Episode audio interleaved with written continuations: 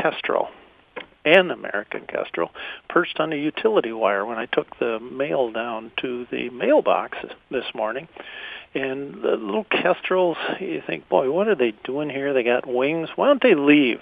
Shouldn't they go somewhere where it's warmer? Especially when we think about kestrels, these tiny little falcons are about the size of a blue jay. They eat mostly insects. So you got to say, boy, there aren't a whole lot of insects for them to eat now. Well, they also feed on snakes and frogs. So we think the same. Well, there's no snakes or frogs for them to eat.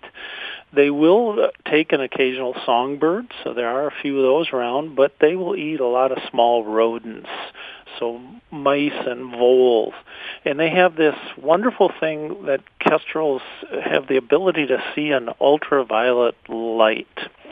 So it's a superpower and seeing into ultraviolet light, which we of course cannot do, that enable, enables them to detect the urine trails left by voles, which are a common prey item.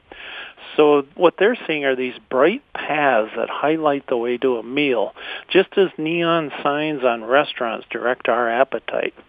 Uh, kestrels breeding here in Minnesota are more migratory than those that breed farther south in the U.S.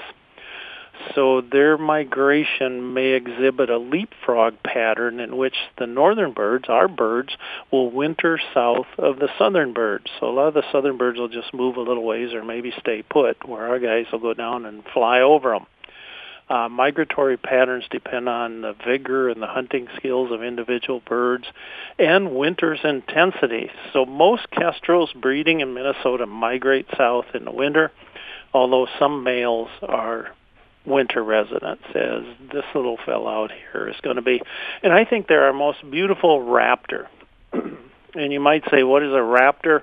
Well, a raptor, according to the Raptor Center, is a carnivorous bird.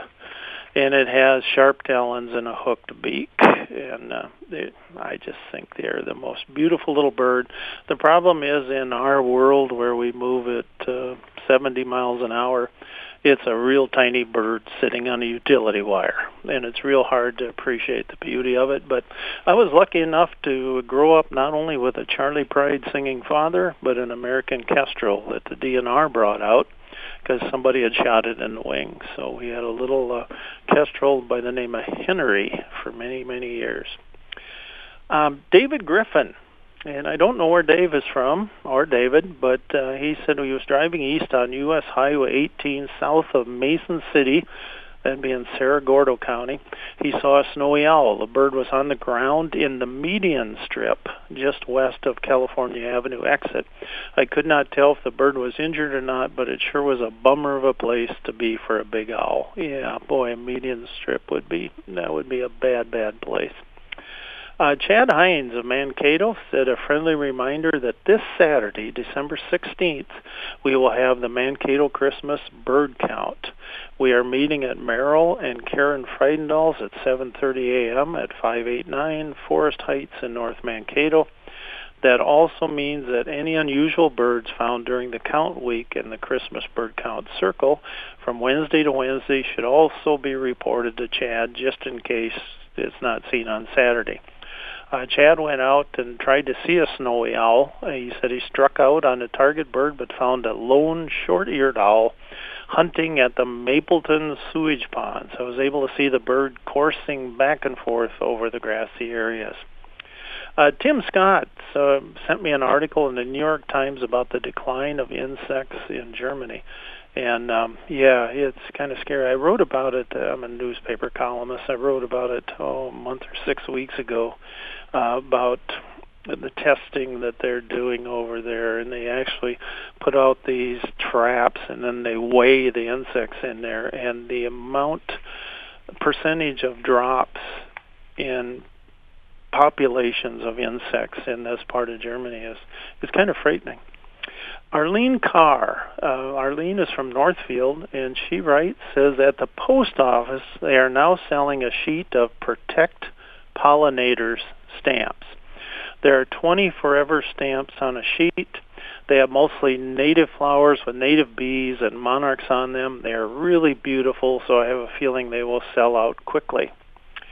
I met with a fellow named Paul Nagel the other day. Paul lives in Glenville, and Paul is uh, retired.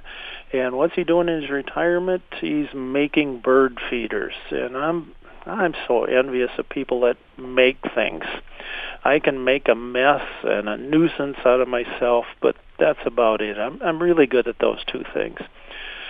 Paul's well-made feeders are available at Barn Boutique. It's located at the top of Iowa Welcome Center and Rest Area in Northwood, the Elberly Seed House, and at the Three Oaks Greenhouse and Floral and Lake Mills. If anybody be interested, I've got one out on my window here. Uh, boy, they're really well made, and I'm hoping it'll last forever if anybody's interested, uh, Paul's a really good guy. Give him a call at Nagel's Nature Novelties at four four eight three nine zero six four four eight three nine zero six. And golly, I hope this is the year you see a snowy owl. So keep an eye out. Uh, they are so pretty. How do you find them? Just look for a big lump or clump of snow that blinks. There you go if it blinks, you say, oh, "I bet that's a snowy owl." It's our heaviest North American owl, and so it shows up here in the winter. They're big, aren't they? Aren't they pretty large? They are big, and they look really huge to me. We had one stay uh, into spring a little bit here, just down the road from where I live. And when it was on the bare ground, it looked huge. It was just, but when they get out there in the snow, it's pretty hard to find them unless they move around. Right. And they, here we have these windswept fields, and it makes them feel right at home. That's like the tundra. and they come here to hunt voles. Again, voles. They are the potato chip of the prairie. Yeah, Everything I'm happy. eats them. I'm happy if they hunt voles because you know we get those in our our yard uh, from time to time. It sort of depends on conditions, but uh, when the conditions are right, yeah, they they definitely make their little tunnels all over the place. So I'm okay with the with the snowy owl. I did see one one time, um, and it was it was pretty amazing. I I thought it was probably big enough to carry my dog away. and you know they might try um, when. Dave Griffin said that median strip is a bad place for a, a snowy owl. It's a terrible place because they don't they don't know humans, they don't know cars, they wouldn't know a little puppy. I mean, that's just things that are foreign to them. So we have a young snowy owl comes down here, and everything is new to him. He, you know, but he wants to try everything probably because he's hungry. And when they come here, they eat voles again, mice and rabbits, and some birds. Um, I know Karen's favorite animal on earth is a vole. She just um, doesn't like them at all, and not many people like them. Otherwise, we'd have athletic teams that would be the Viterbo Voles or the Valparaiso Voles or something. The Vanderbilt Voles. We don't have any of them. They don't get, you know, the banana slugs get a name as a nickname, but not the vole. So they're just below banana slug in everybody's opinion. This year, Gully, there's been a really good number of snowy owls, and again, they're these pale shapes with cat-like yellow eyes that have been seen in Minnesota and Iowa. And their migrations here, boy, their migrations are extremely variable. These guys, snowy owls, spend summers north of the Arctic Circle where they hunt lemmings and ptarmigan in 24-hour daylight. And in years when lemming populations boom, the owls lay more eggs, they raise more young. And so snowy owls are what a lot of folks will call an eruptive species, that's with an I, meaning their migration depends on varying food supplies, particularly lemmings. So a plethora of lemmings in the summer means plenty of food for young owls, and many of those owls will survive to adulthood. In winter, those young owls head south in search of food. Winter eruptions occur mostly in years following highly successful breeding years. Uh, snowy owl populations are tied to lemming reproductive cycles, and when lemming numbers drop, so do the numbers of snowy owls. And research has shown that lemmings account for about 95% of a snowy's diet and their breeding territory. Some snowy owls might winter in the breeding grounds. Just oh man, they have to weather temperatures as low as a minus 80 degrees Fahrenheit. And when you see them, you'll notice something that most snowy owls aren't pure white. They are white birds with varying amounts of black and brown on body and wings. Females typically have more dark markings than males, and the males become whiter with age. Now that I've said all this, so why they come down, because it's food, they are uh, being able to study snowy owls a lot more than they did before and they found a few that just come down pretty much every year. So they're they haven't quite figured out the whole migration and can't put their thumb on why some of them come down. But it'll be interesting now that they're putting uh, radios on a lot of those so they'll be able to track them and it'll really really be cool they're such beautiful birds and of course harry potter made them very very popular with hedwig but I hope for Christmas, if I could make one wish, um, other than the happiness of everybody listening, it'd be that everybody gets to see a snowy owl. That would be so cool. I got a nice uh, email from somebody here without a no no name. Said, "Do goldfinches migrate?" Uh, we love American goldfinches. They're the state bird of Iowa, and they are so beautiful. Um, they were considered to be the state bird of Minnesota at one time, but they didn't uh, didn't quite make it. They got beat out by the common loon. American goldfinches molt. They lose their feathers twice a year and grow new ones. They do it once in late winter and they do it again in late summer. In the winter, as I look out on my feeder now, and there's a couple of them there, they're this subtle drab brown color and the yellowing of a male's plumage in the spring is such a welcome sight. My mother always said if I behaved myself all winter, I would get gold in the spring, and that was in goldfinches. Many northern populations, our goldfinches, will migrate. And the migration again varies by age, sex, and latitude. Wintering flocks are nomadic and their movements are tied to food supplies. So they, they don't have any ties to your yard other than food and some place to perch. The goldfinches in our winter yards aren't necessarily the same birds that summered here. So uh, the birds we have here might be from International Falls or Duluth or somewhere that are here in our yard, but I'm just happy to have them here. This um, 2018, man, I can't believe it's 2000. It'll be 2018 here before a blink of an eye to mark the upcoming centennial of the Migratory Bird Treaty Act. National Geographic is teaming with Audubon, the Cornell Lab of Ornithology, and BirdLife International to make 2018 the year of the bird. And the year of the bird will celebrate the wonder of our feathered friends and provide an opportunity for people everywhere to recommit themselves to protecting birds.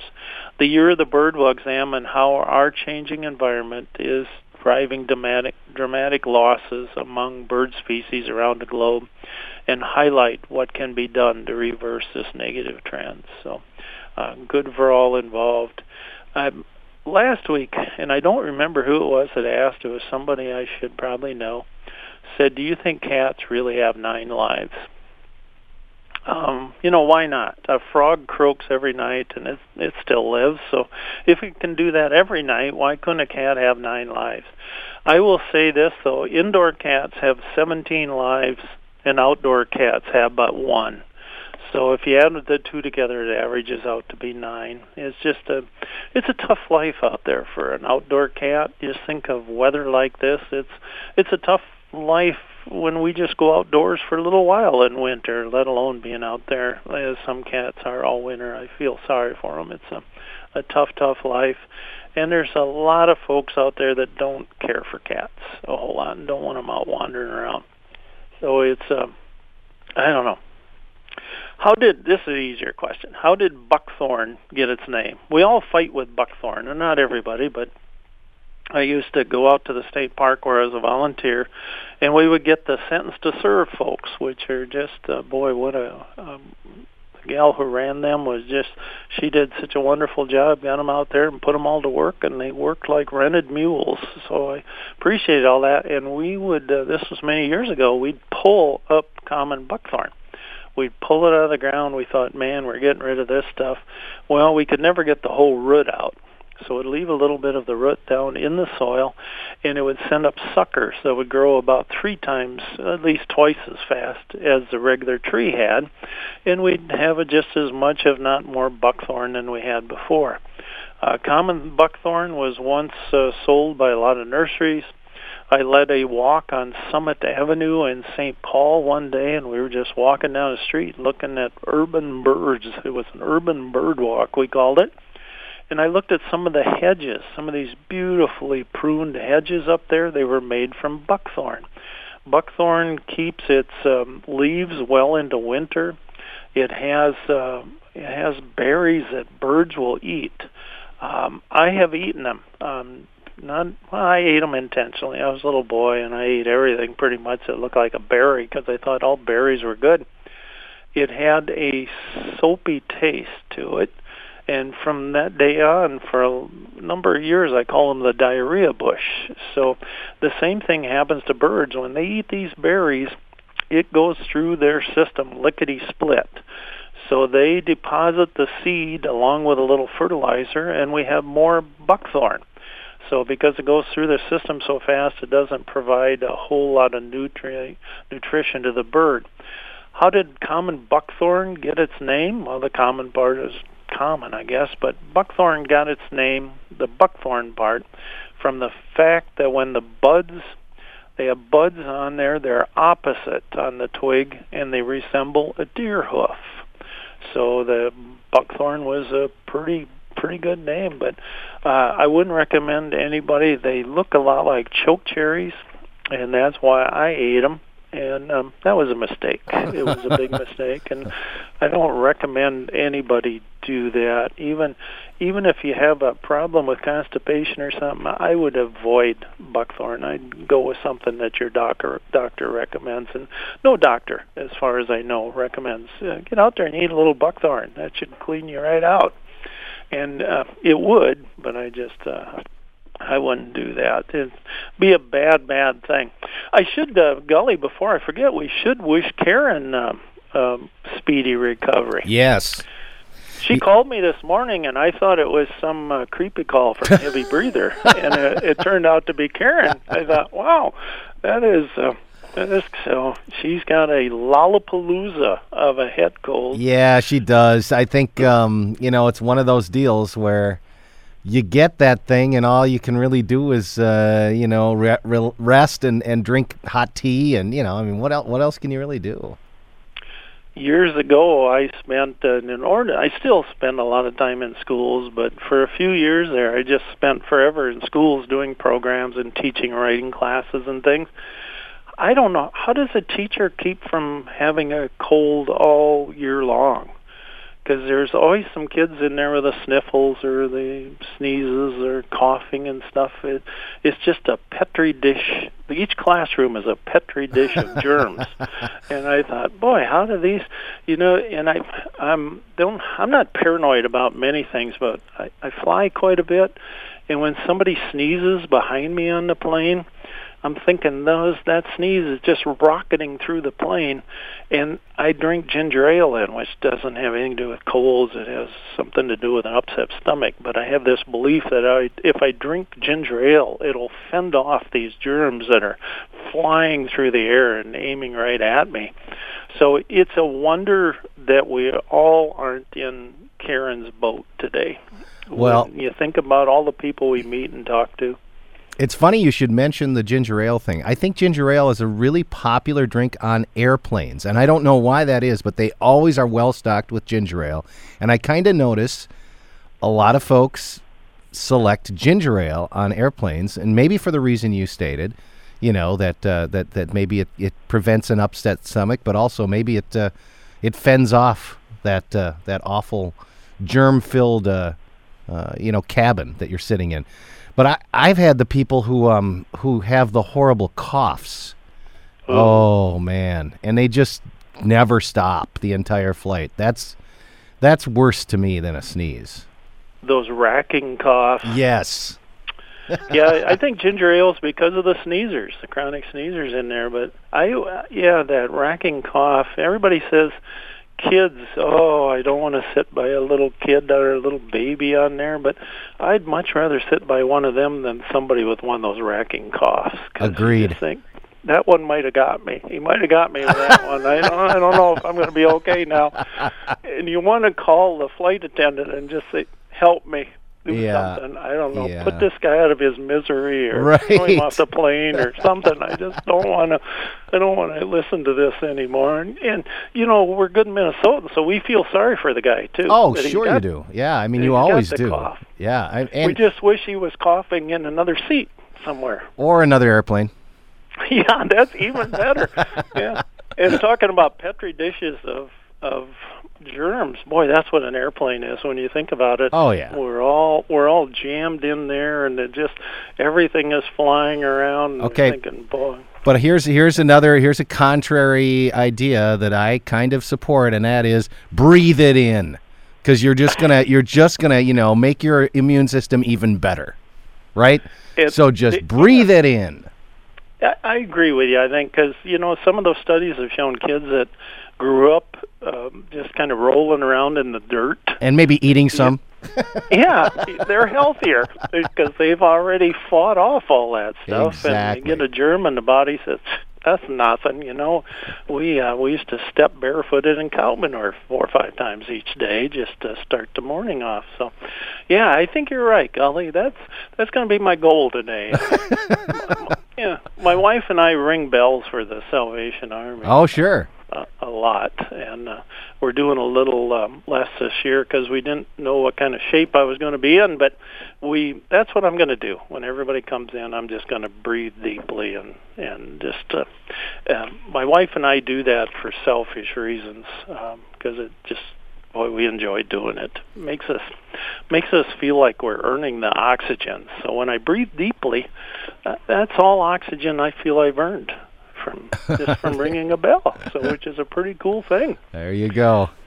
It is um, great to hear from everybody with all your reports and what you've been seeing, and um, I hope you keep seeing a lot of things. You know, we um, Yogi Berra gets credited for saying pretty much everything. Anything Socrates said or Lincoln said, uh, Yogi gets credit for it, and more power to him.